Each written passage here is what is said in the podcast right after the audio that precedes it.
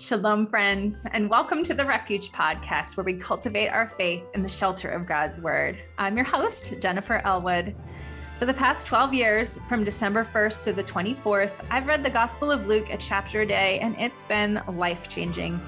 In the past, I permitted all this stress to provoke me during the holidays, but discovered that this practice permeates peace into the Christmas season. And every year, I'm determined to bring more people just like you with me on this biblical journey. For the first season of this podcast, we will count up to Christmas, the Gospel of Luke together, and open and receive gifts from Scripture to prepare our hearts for a peace filled Christmas with some help from my friends.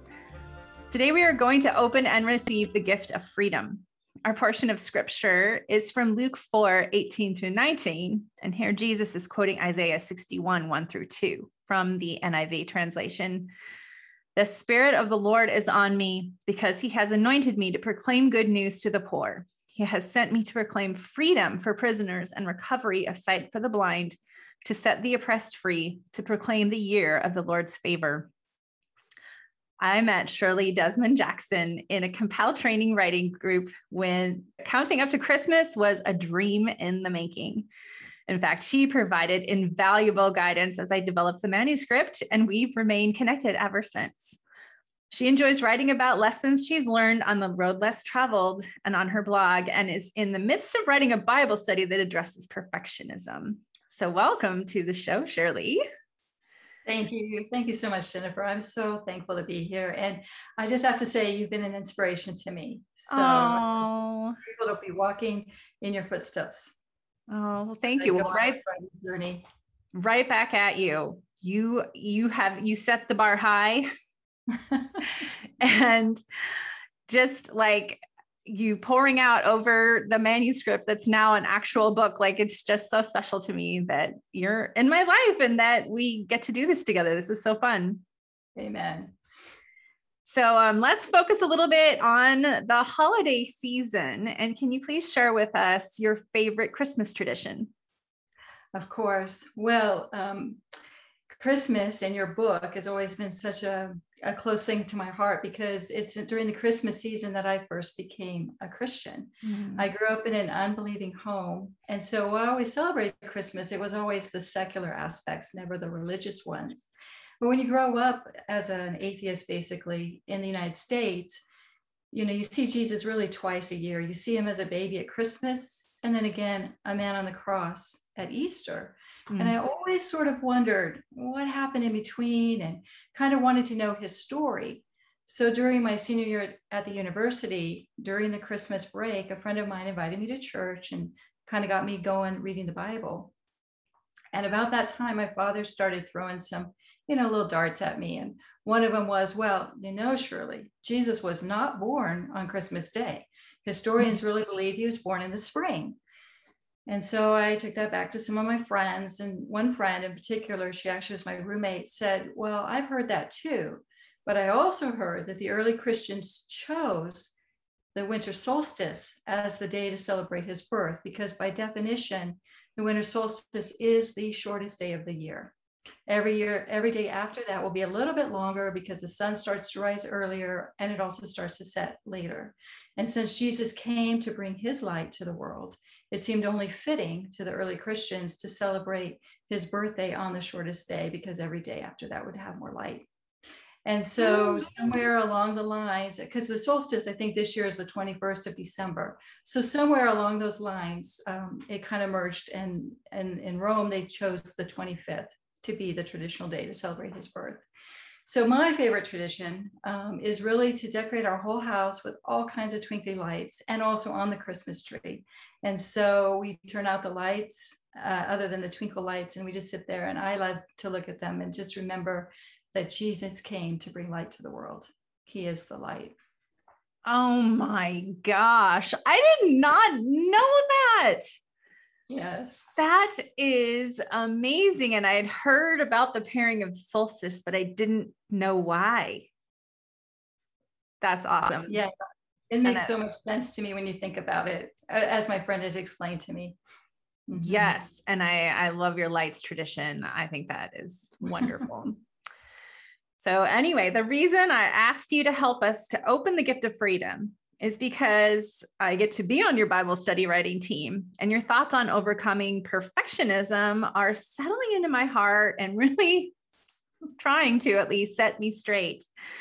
When I consider overcoming perfectionism, what comes to mind is freedom in Christ.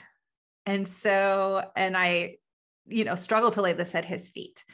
So, if you could share with us, that'd be great. How has God opened the gift of freedom in your life? Well, honestly, God has freed me from two specific fears that have haunted me since I was a child. The first one is my fear of death. Mm. Uh, I think my first brush with death was in my preteen years when our family dog died.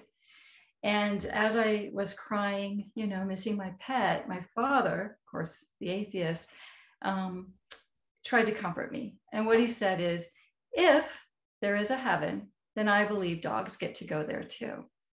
Hmm. Well, of course, you know, he started with if there is a heaven, which showed his doubt at least. But what it told me is there is no heaven. And so therefore death is final.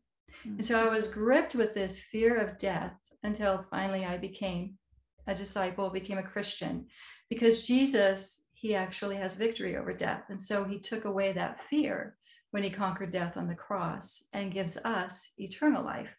And there's a scripture in Hebrews 2, um, verses 14 and 15, that speaks of this. It says, Since the children, meaning us, have flesh and blood, he, Jesus, also shared in their humanity, so that by his death he might break the power of him who holds the power of death, that is, the devil, and free those who all their lives were held in slavery by their fear of death. Mm. So that's the first fear that he freed me from. The second fear is the fear of failure. And that is really the topic of my book, as you mentioned. The fear of failure really defines my simple nature. Um, it drives my self ambition because um, it can lead to perfectionism, as you talked about. For me, it kind of takes a little bit of a different path because I am so afraid of failing that I do everything in my power to avoid it. So that means I'm overthinking, I'm overworking, I'm overdoing, I'm overextending, I'm, you know, to the mm-hmm. excess. And so that leads to a whole host of other issues where I have invited some pretty unhealthy behaviors into my life. And it's really hard to break those strongholds. Um, one of them that I speak about is um, how I compromise convictions of my own in order to gain approval from others. And so it's caused me to be deceitful at times, to go along with things I knew wasn't correct to do, or just to be silent when mm-hmm. instead of speaking up because I wanted the approval of other people. Because for me, not getting that approval was a form of failure. And so I've learned though that if I align my allegiance to Jesus, you know, I have a peace. The guilt and the shame disappears, but the peace that I have comes and fills their place and it doesn't necessarily mean that everybody likes me suddenly or that I get their approval, but I've learned that how they respond is really a question of their heart and how they're responding to the light of Jesus and not really about me. Mm. Um, other ways I think is I've, I've failed to set boundaries for myself. So, you know, I used to joke, I got through college on all nighters, and that's true. I pulled a lot of all night study sessions, and Unfortunately, it didn't change when I became a worker in the workforce. Um, I burned the candle at both ends because I was always, you know, over volunteering, you know, double, triple checking my work, whatever it was. And so I, I worked long, long hours. So obviously that isn't good for my physical health, mental health, emotional health, spiritual health. It also took a toll on my relationships. And so I've learned that Jesus really does give us freedom to set boundaries so we can protect those things that are important that he values and that we value because we follow him. So that has really helped. Uh, a third way it's manifested is I just accepted harsh treatment at times. Mm-hmm. You know, when you're trying so hard to not fail, I tend anyway to have kind of this um, negative self talk, critical self talk, kind of talk to myself harshly. And so when others did that, it felt normal. And so I really mm-hmm. allowed myself into some unhealthy relationships with some harsh treatment. And I've learned that Jesus, you know, he did serve people, but he also called them higher. And so I've learned how to speak up, not in a simple way or a arrogant way, but out of humility and just really call people to a better um, standard of behavior or treating each other with respect. And all of those things are really tied deeply into my fear of failure. And so, what Jesus has taught me, because I have failed in all of those areas, is that in those failures, I learned things and I grew from them. And I, in essence, became more like Jesus. Now I have a long ways to go, and I know that. But when I look back over that my life as a Christian, I also see how far He's brought me. And so, failure, if we allow it to, can really be a great teacher, and it can really help shape us to become more like Jesus. But we have to stop fearing it you know not that i go out of my way to want to fail but the release of fear of failure allows me to try new things to take risks to um, to push myself to follow align myself with jesus all those things that i talked about it's really freed me up to be the person jesus wants me to be and not to be afraid. That is so inspiring to me. And it's always so you know it's so interesting when we think about freedom it's almost like there's two sort of definitions out there. There's the world's freedom which is do anything be anything you know um but i think true freedom comes from christ formed and centered boundaries yes. and really that our best most you know safe freedom that we can experience is within a boundary and not outside of it and i think mm-hmm. that that sometimes is a little bit of a, a check in our consciences and um, in the way that we interact with the world because it's not what the world says about it at all so so, uh, one last question for you. Um, for someone who is struggling to receive the gift of freedom, what is one piece of advice you have for them? I'd say, first of all, you have to start with faith. Mm-hmm. And, you know, I came from a place of no faith. And so some people may be starting at some faith, little faith, whatever, but it starts with faith. And really in the in the scriptures, it teaches us that faith comes from hearing the word and the word is heard through Christ. It says that in Romans um, believe 1017 so in romans 1017 it says that's where our faith comes from and then the second part of that is when we are in faith is to really be growing in that faith and so it's really living in the bible so it's really becoming a great studier of the word and then also putting his word into practice and jesus said in john 8 31 through 32 that to the jews who believed in him um, if you hold to my teaching, Jesus said, you are truly my disciples. Then you will know the truth, and the truth mm-hmm. will set you free. So it's really coming back to being a studier and a doer of the word. Mm-hmm. I love that. So, um, how can people find you? Okay, so I do have a website. It's shirleydesmondjackson.com. And then also, I have a Facebook uh, author page. Shirley Desmond Jackson, Lessons Learned on the Road Less Traveled, and also an Instagram, which is just uh, Shirley Desmond Jackson. And then I will be um, starting a YouTube channel. I think it's still there, Shirley Desmond Jackson, just no content. Okay.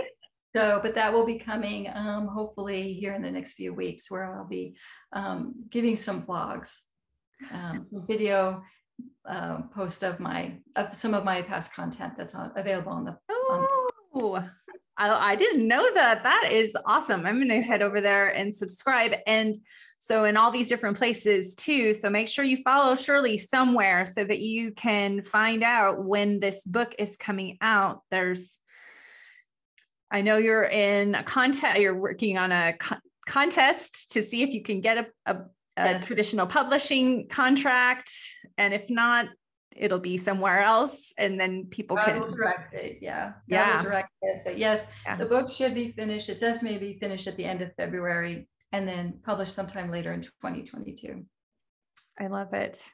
All right. Well thank you so much for being on the show.